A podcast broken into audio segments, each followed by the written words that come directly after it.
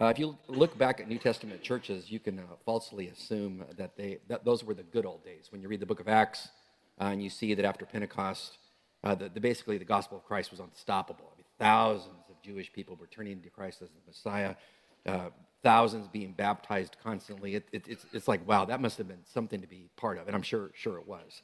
Um, the gospel exploded, I mean, all over the known world. So that, uh, the first command that Christ gave the church uh, was in Acts chapter 1, verse 8, to go out and be his witnesses uh, and to start where you were uh, and uh, your Jerusalem and to go out there to your Judea, Samaria, the next geographical zone out, and then to the uttermost part of the world to be his witness. The w- word witness in uh, Greek is martus. Sounds a lot like martyr, uh, to be willing to die for the gospel of Christ. and so when you look at how the gospel went out from chapter 2 forward in the book of Acts, it's like, man, it was unbelievable. Um, but that might be a false appraisal, appraisal of the time because when you understand, uh, as the gospel went out, uh, the devil uh, never sleeps and he uh, constantly works to oppose the gospel. And so when you read uh, the letters of the New Testament, uh, Paul's letters, you could pick one, any of Peter's letters, you know, letter to Jude that he wrote to the church, you get a different view of the church years later. and you see that there was much internal and external issue within churches. Uh, the devil would attack externally. You see that in the book of Acts, external attacks, um, typically from Jewish people, also from uh, uh, uh polit- politicians in the Roman Empire. But you also find the most insidious form of attacks came from the inside. Uh, those were the toughest to deal with. And after pastoring a church for, I don't know, you start losing track after a while. I think it's been about 33, 34 years. Uh, I would say those are the most difficult to deal with. and we'll talk about why in just a second. But when you look at the, the church, I give you a bird's eye view, and this all pertains to the book of First John because we have to uh, paint a foundation as to why did he write this book. You have to understand uh, the, the, what the Germans would call the Sitz im Leben, or the setting of the book, to understand the import of the book. Um, what was going on in the church? Well, uh, after the death and resurrection of Christ, uh, you find uh, there, all this opposition. Uh, when you read the book of Romans, we already studied Romans, spent several years going through the book of Romans uh, where Paul talks about uh, the importance of justification by faith alone. And the reason why he waxed eloquent on that is because uh, Judaizers had infiltrated the church and were teaching a different kind of gospel. In their gospel, uh, they were Jews who came to Jesus, uh, and they believed that you have to trust Jesus as your Messiah, but you also have to uh, adhere to the Mosaic law, the Torah. So faith plus works. Paul castigated them from chapters, well, really the first chapter, but big time chapter two forward. Um, talking about the, that a believer is justified by faith plus nothing. Your faith in Christ saves. And he talks about that all throughout the book. Um, so there was opposition even in the church in Rome. Um, Galatians, the book of Galatians, written around 48 AD, which was one year before the Jerusalem Council in the book of Acts, Acts chapter 15, which was around 49 uh, AD. Uh, Paul, being a wise, skilled shepherd, uh, took uh, these Galatian churches to task uh, because they were entertaining a false gospel. And when you read the first chapter of the book of Galatians, he gets in their face for teaching false doctrine. Uh, and he even says, if anybody teaches you um, a, a gospel that's different than the one that I've taught, even if they say an angel gave it to them, he says, let them be anathema, which in Greek is cursed. Strong language, uh, because so much was at stake in that church. So they're fighting over doctrine. Um, the book of Ephesians, uh, here Paul confronts saints uh, at this most uh, prestigious church in Asia Minor, which is modern day Turkey, located on the Cayster River, which is now not there anymore because of sedimentation. Used to be an inland port, um, huge amphitheater there, uh, amazing city. We'll talk more about it in just a minute. Um, but in the, the church to the letter of Ephesians, uh, Paul, in chapter 4, verses 25 to 32, uh, gives command after command telling Christians uh, what kind of sin they needed to stop engaging in. And he, and he takes, if you read it, 425 to 32 Ephesians, uh, he takes a, a, a negative, a no in Greek, and he weds it to a present tense command. And when you do that, you're forbidding an action in progress. And you do this if you're a parent. If, if the child's doing something, you tell them, you better stop doing that, right? And if you don't want him to do something, you tell them, you better not even think about doing that. But Greek had an exact way of saying that. So Paul is telling them, uh, your, your behavior, such as lying, deceiving, giving place to the devil, um, all the things he talks to them about, he's talking to Christians who are engaged in sin.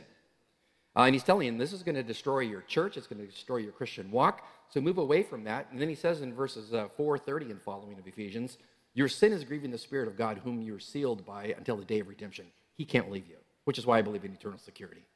Because if he could leave, he'd leave, but he, he's not leaving. So there's problems in Ephesus. Uh, uh, the church in Colossae, Colossae, uh, Colossians church, was about 10 miles south of Laodicea in Asia Minor. Uh, and bear in mind, First John is, is written to the churches in Asia Minor. And Colossae, Colossae was one of those churches uh, that totally knew uh, the contents of First John.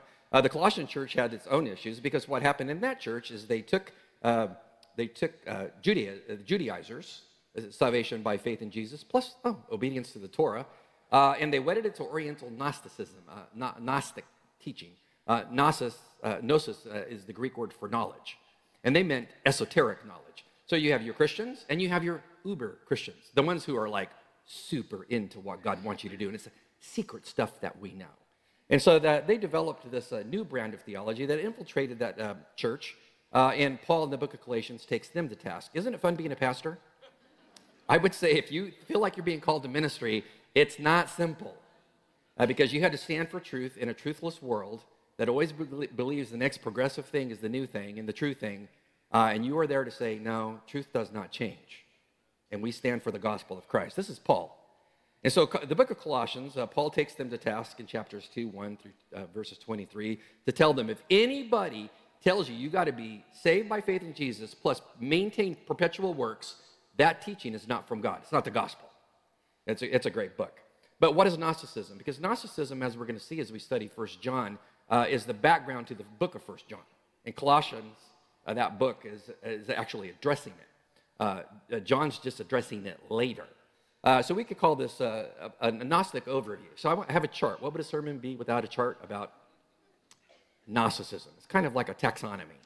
could we see the chart, chart on the overview of Gnosticism? Is it up there? There, there you go. So, uh, overview of Gnostic thinking. Now, Gnostic means what? To, to have knowledge, to have inside knowledge. So, in Gnostic, Gnostic thinking, you had an unnamed father, i.e., God. Uh, he was perfect, he was all and mighty, etc. He was totally unapproachable by humans uh, because he was so holy.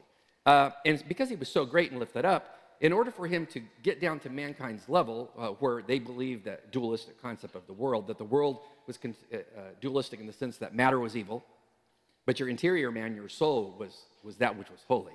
So therefore, it meant that, well, on the world level, since they had a dualistic view of the world, which they, they're going to have, the people of First John, dualistic view of the world means, well, it doesn't really matter what I do to my body, because it's just evil.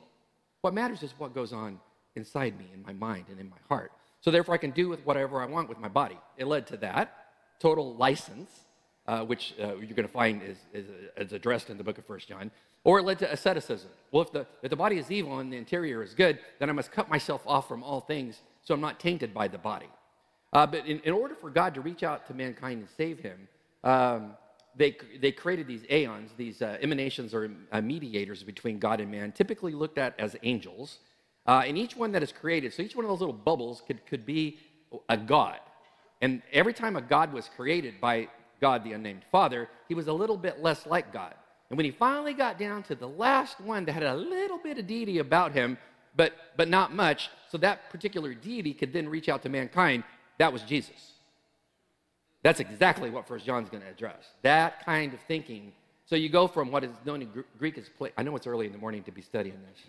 Yeah, I was up at 5:30 doing this. So, so pleroma, and the Greek word means fullness. Uh, kenoma, emptiness. So it talks about in the book of, uh, Philippians where it says, and, and Jesus emptied himself. That's called the kenosis.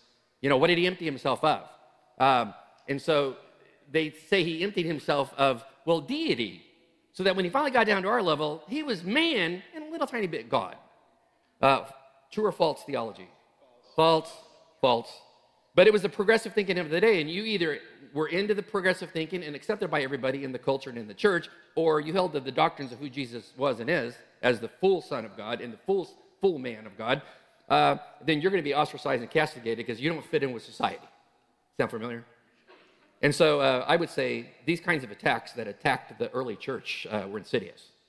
There were two ways that the devil attacked. Uh, his uh, methodology was external attacks. If that didn't work, then I infiltrated the church and had internal attacks. Internal attacks, and I'll eventually get to First John. Uh, the internal attacks are the most difficult to deal with two reasons I'll give you from my pastoral experience. Number one, internal attacks in a church are typically difficult because you don't expect them. Why?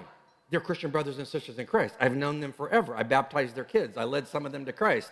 I've been there when they've been in the hospital. Blah blah blah blah blah. When they and I've had them turn on me. When they turn on you for all kinds of reasons, um, it's extremely emotionally distressing. You did not anticipate it.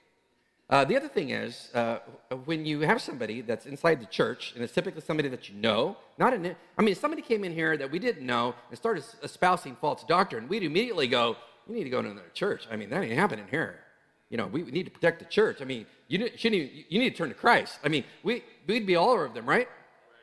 But when they come in and it's your friend, and you've known them, and you've been at base camp together, and you've been in women's studies together, and they flip theologically on you, it's like, it, it's tough. It's shocking. I've watched it. This is what happened uh, in the churches in Asia Minor that John is going to write to. Those people began to flip to false theology of the day. And there's old man John, he's around 84 years old, telling them, you need to move away from that. Um, dissension and disruption always come when people embrace false theology, masquerading as true theology. Um, in 1st, 2nd, and 3rd John, and we'll eventually cover all three of those books, uh, over the next year, uh, he, he addresses those who cleverly articulated doctrines uh, that were basically uh, false doctrines that went against the old time doctrines of who Jesus was and his person and work. So if you, if you look at uh, uh, John chapter 2, verses 18 to 19, um, you, you will read there, if you look in your Bible, you will, you will read that they had, the, the attacks that came from inside the church split the churches. They split these churches. That's the devil's goal to split a church. Because if you split a church, it loses its power in the community. Who's going to want to go there? They, the community will say, well, they have the same issues there that we have at my office, etc. These are all things I've heard before, so uh, I'm not making them up. Um, so the, the, churches that split, uh, and a lot of the people in uh, First John in these churches in Asia Minor, uh, modern day Turkey, uh, had left in a doctrinal huff. They were all upset. You know, they got they left the church and they took people with them. And as we're going to see as we study uh, First John, um, especially uh, chapter 2, verse 26, uh, they had left the church, these teachers, and they were still teaching anybody that was still in the church to try to lure them away from why would you want to go to that church? I mean, that church that holds on to the old timey doctrines and stuff. Why would you want to do that? And so they were luring people away. In steps John, a godly pastor, uh, who says, I need to take this conflict on and I need to deal with it because it's not from God, it's from the devil and it's going to destroy the churches. Um, so uh, here, here we have old man John stepping in, where friendships are frayed, sometimes forever. People have left church saying they're never going to come back, uh, and it was a mess. And uh, chances are he founded the Ephesian church. Uh, most painful for him to watch that happen. So, with all that background in mind, that was my introduction to the introduction. You still with me? we, we need to get, ask some fundamental questions. Number one, what are the introductory questions uh, that we need to consider about the book. And there's many. We'll cover the big ones. Introductory questions that we need to know as we study the book. Number one, who's the author? Uh, we can make this very short and move on. We're not. It's not going to happen. Uh, who's the author? John. Excellent. Uh, how do we know that? Uh, because of, uh, because of internal and external lines of evidence. so we want to look at that concept to know well, how do we know John wrote this book? Because if you read First John, he's not mentioned. He doesn't say, like Paul, I, Paul, write this to the Ephesians. He doesn't say that. So how do we know? How do we know First John wrote it? Well, we look at internal evidence. We look at external evidence. So let's look at, uh, and I'm just going to give you a bird's eye view of internal evidence. So um, another chart. So if you look at, uh, uh, you with me? Can you, can you see this? You thought you were coming to church to relax? Think again.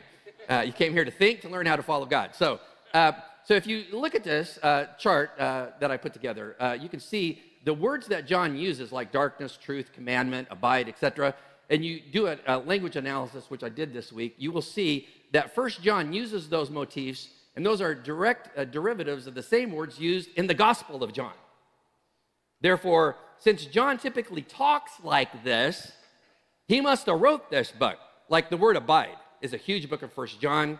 Um, you can see it, it is it, it goes all through the book, the Gospel of John. And so, uh, therefore, that internal evidence shows you that this is probably the, the, the man that wrote the book. Uh, what words do I like? Some of you made fun of me before about words I like. What words do I like? How would you go? Marty totally wrote that. True. True. What else? Too funny? Thank, thank you. Yeah. This could be painful for me. What, what else do I say a lot? What? Amazing. I do use the word landscape a lot. I apologize. Uh, yeah, see, you're already, wow, this is unbelievable. So, so you could totally tell if it was for me, right? Yeah. And so, so we know John wrote this because it is the same language. And that's just a few words. There are many words that, are, that show John, First John is linked with the Gospel of John. So let's move on. Um, that's internal evidence. But how about external evidence? Uh, external evidence, well, if you study the, the church fathers uh, who came right after the apostles, so if you study like uh, Irenaeus, uh, who was the bishop of uh, Lyons, which was in France, or if you study uh, Dionysius of Alexandria, um, or Tertullian, these are all around late first century, early second century. they will verify, John wrote that. I'll read you one clip from Irenaeus's Against Heresies. this is chapter 3, uh, uh, uh, section 16, verse 5, in case you're really studious and want to know. Um, but what did Irenaeus say? And who, who's Irenaeus? He's the bishop of where? Lyons? No, that's Dionysius. He's no, no. He was bishop of uh, Lyons in France. Dionysius was in Alexandria. Um, so he, when he, when he, so we argue in church too. It's just unbelievable. Yeah. Uh, so when, so when we read his writings, like what did he say? Now, who is Irenaeus other than being a bishop? He was a disciple of John, or a, a Polycarp who was a disciple of John. You see the close relationship? I mean, they were that close to guys that walk with Jesus. Here's what he says. He says, The gospel, therefore, uh, knew no other man but him who was of Mary, who also suffered, and, and no Christ who flew away from Jesus before the passion, which is what they, they taught in Gnostic, Gnostic thinking, that, that the true Christ fled away from, you know, Jesus when he's being crucified. Uh, but him who was born, uh, it, it, knew as Jesus, the Christ, the Son of God. And that is the same suffered and rose again, as John, the disciple of the Lord, verifies, saying, quote, he's going to quote from First John. But these are written that you might believe that Jesus is the Christ, the Son of God, and believing you might have eternal life in his name, unquote. He just quoted First John. He says, Foreseeing these blasphemous systems which divide the Lord as far as lies in their power, saying that he was formed of two different substances, uh, for this reason, also, he has thus testified to us in his epistle, quote, going to quote John again, Little children, it is the last time, as ye have heard, that many antichrists uh, doth come. Um, now we have many antichrists have appeared, whereby we know that it's the last time. They went out from us, but they weren't from us. For if they'd been from us, they would have continued with us. But since they departed, they made it manifest that they're not from us. Who's he quoting? He's quoting First John.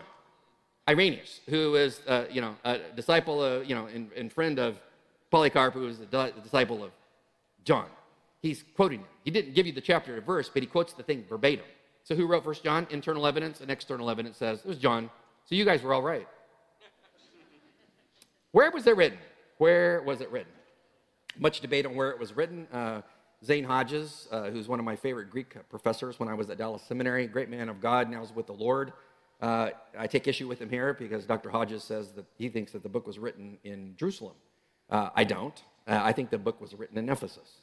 Uh, and I think that because of the following lines of evidence. Uh, number one, Eusebius, the church historian around uh, 3 a, 3rd, 3rd century AD, um, says that John was buried in Ephesus, that, that key city in Asia Minor.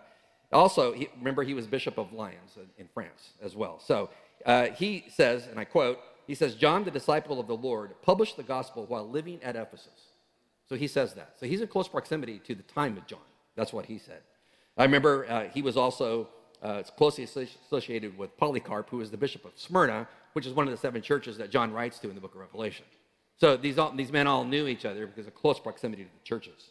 Um, uh, also, uh, when you look at this book, uh, you will see that uh, there's a, a, a strong correlation between the, the, language that John uses uh, and what appears in the book of Revelation. So um, I, I don't know if I have a chart on this or not.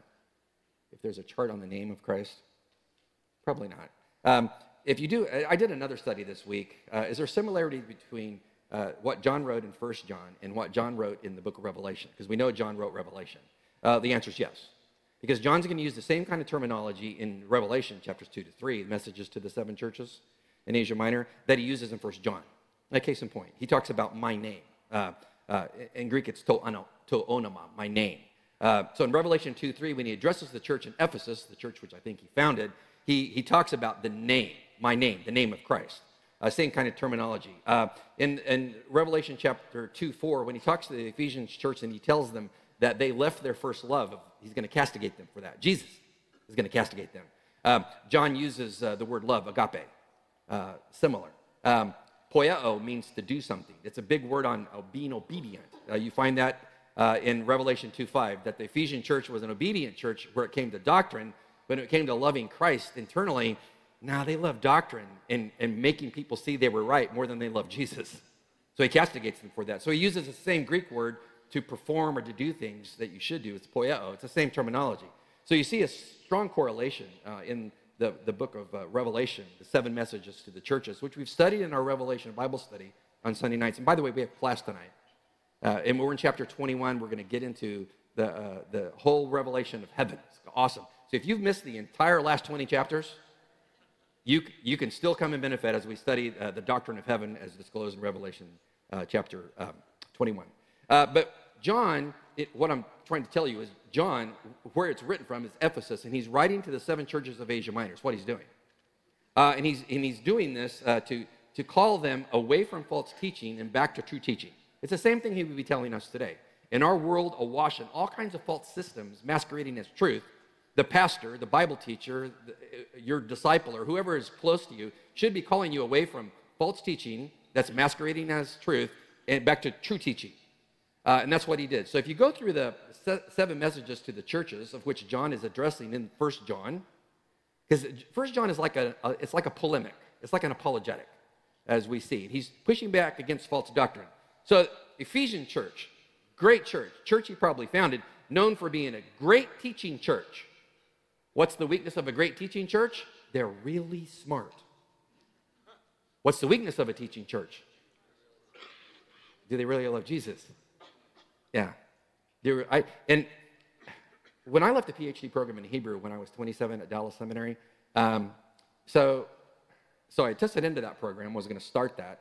Uh, in my last semester working uh, on, I, I, had an exegetical class on the book of Revelation with Dr. Harold Hoehner. Um, and so I, was, I, I had to exegete uh, the church's message to Ephesus. And, you know, I was doing my typical Greek analysis of the passage. Um, and I got down to that part, you know, but you don't love me anymore. It's like God just hit me. Bam.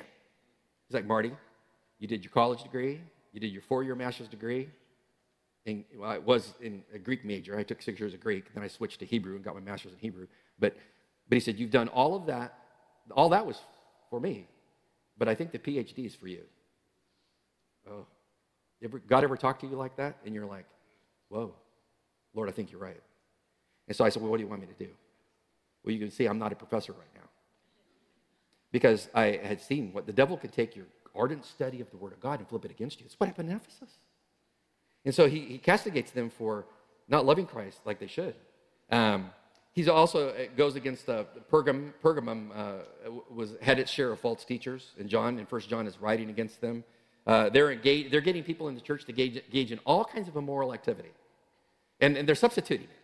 You know, well, if we need to accept anything and everything as, as a sexual possibility. And that was Pergamum. And so John is writing against them to tell them, flee from immorality. And so if you go down through the seven uh, messages to the seven churches, you will see um, John's first letter is grammatically and linguistically using the same language to call them away from falsity and back to a true faith and walking closely with Jesus. Because false doctrine, false teaching destroys your walk with God. You follow? This is huge. And so, um, Laodicean church, the last message that uh, the Lord gives as the high priest to the Laodicean church, he tells them basically, you're not a hot church, you're not a cold church, just a lukewarm church. When it comes to doctrine, que sera, sera, you don't care. He says, therefore, if you do not repent, I'm going to spew you out of my mouth as a church. And John's writing to them. And you can see in First John, this 84 year old man, he's passionate about truth. And so when you look at this book, First John, keep in mind the messages to the churches of Asia Minor in Revelations 2 to 3. John is writing to them. He's just writing years before the fact, about 15 years before the fact. Because false teaching and false doctrine is very insidious. It does, they don't come in with a giant placard going, hey, I'm Bill and I'm, I'm for false teaching. They don't do that. They don't talk like that either. But if they did, you'd be going, man, stay, steer clear of that dude. Call the pastoral staff. They need to totally castigate that guy, approach, the, confront him, right? No, they don't come in that way. They come in in an insidious way. They get, they get enmeshed inside the church and get to build friendships and stuff. Uh, and next thing you know, they're espousing false doctrine. Um, the, the, same, same uh, world in which we live. And so we are much in the similar situation uh, that when John wrote this letter around 80 AD, uh, the timing of the letter, to when he wrote the Revelation, you're talking 15 years. And in that 15 years, the churches went south. And the sad thing is, those churches don't even exist anymore. That's the scary part. Because remember, Christ told them, if you don't repent, I'll remove your lampstand.